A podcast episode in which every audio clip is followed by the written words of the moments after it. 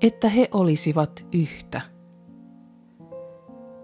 Opetuslapsien ja Jeesuksen pääsiäisateria päättyy rukoukseen, jossa Jeesus rukoilee ystäviensä puolesta.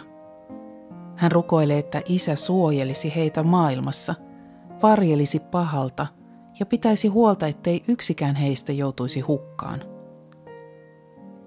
Eräs asia näyttää olevan Jeesukselle erityisen tärkeä. Sana yhtä mainitaan luvussa seitsemän kertaa.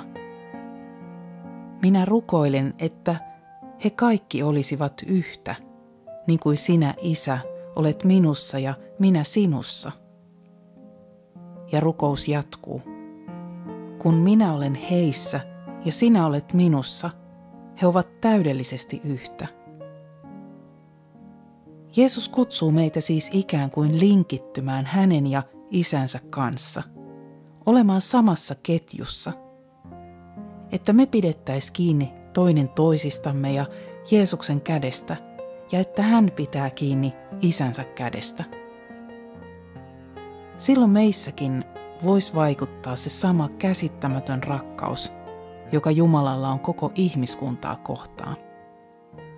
Sellainen rakkaus, muuttaa meitä ja muuttaa maailmaa.